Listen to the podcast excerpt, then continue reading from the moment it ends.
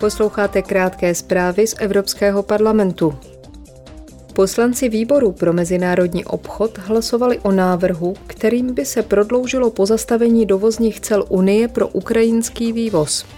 Návrh by měl platit po dobu jednoho roku od 6. června. K tomuto dni totiž končí platnost stávajících opatření. Vznikají vůbec první právní předpisy Unie o snižování emisí metanu v odvětví energetiky.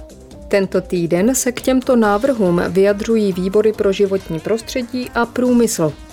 Nové právní předpisy se mají vztahovat na emise metanu z ropných, fosilních a uhelných odvětví. Týkají se také obnovitelného biometanu vtlačovaného do plynárenské sítě. Zvláštní výbor pro zahraniční vměšování dnes také přijímá návrhy.